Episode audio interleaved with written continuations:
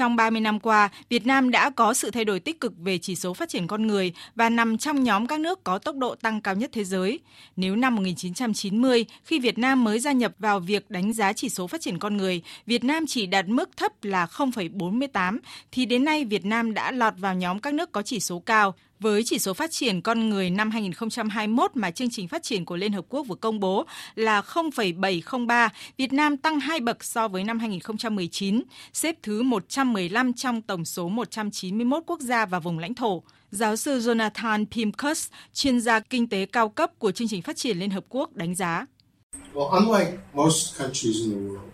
Không giống như phần lớn các quốc gia trên thế giới, Việt Nam đã cố gắng duy trì tăng trưởng kinh tế trong cả hai năm khó khăn nhất của đại dịch. Mặc dù tốc độ tăng trưởng trung bình chậm lại và các nhóm đặc biệt dễ bị tổn thương thực sự có những giai đoạn rất khó khăn, nhưng Việt Nam đã tránh được sự đảo ngược về tiến độ phát triển con người. Các kết quả nghiên cứu khác cũng cho thấy thực hiện công cuộc đổi mới từ năm 1986 đến nay, Việt Nam đã có bước phát triển ấn tượng. Đối với kinh tế đặt ra nhu cầu công nhận, tôn trọng, bảo vệ và đảm bảo quyền con người trên lĩnh vực kinh tế, đồng thời tác động đến quyền con người trên các lĩnh vực của đời sống xã hội. Phát biểu tại phiên họp toàn thể diễn đàn cao cấp thường niên lần thứ ba về cách mạng công nghiệp lần thứ tư tháng 12 năm 2021, Thủ tướng Phạm Minh Chính nhấn mạnh rằng điều quan trọng nhất là lo cho gần 100 triệu người dân ấm no và hạnh phúc, dân chủ, có cuộc sống bình yên, không hy sinh an sinh xã hội, môi trường, tiến bộ và công bằng để chạy theo tăng trưởng kinh tế đơn thuần. Trước đó, chính sách cam kết nhất quán của Việt Nam trong việc bảo vệ và thúc đẩy quyền con người, đặt con người làm trung tâm là mục tiêu, động lực quan trọng nhất của đất nước,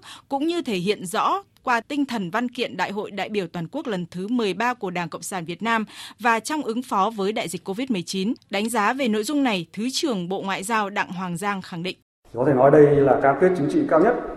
mạnh mẽ nhất của nhà nước Việt Nam về thúc đẩy quyền con người. Và tôi cũng cho là đây cũng là cách tiếp cận phổ quát mà Liên Hợp Quốc và tất cả các nước trên thế giới đang đóng góp vào bức tranh chung để bảo vệ quyền con người trên toàn thế giới.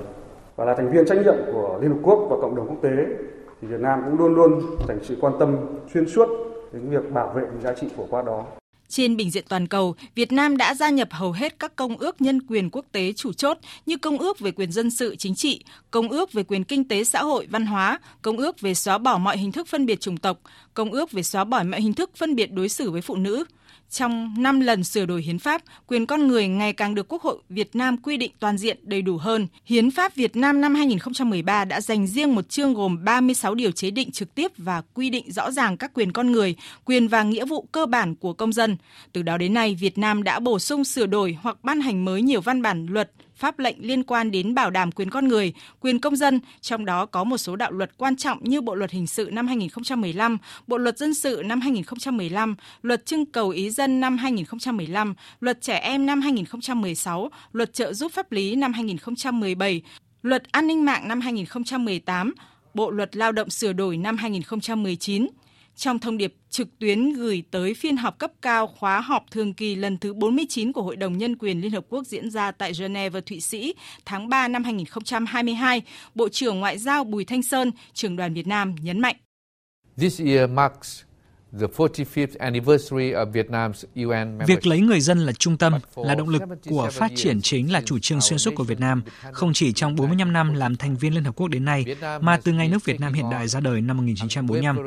Cách tiếp cận tổng thể cân bằng đó đã giúp Việt Nam xử lý được nhiều thách thức, đạt được nhiều thành tựu phát triển về mọi mặt kinh tế xã hội, mà mới đây nhất là trong ứng phó với đại dịch COVID-19.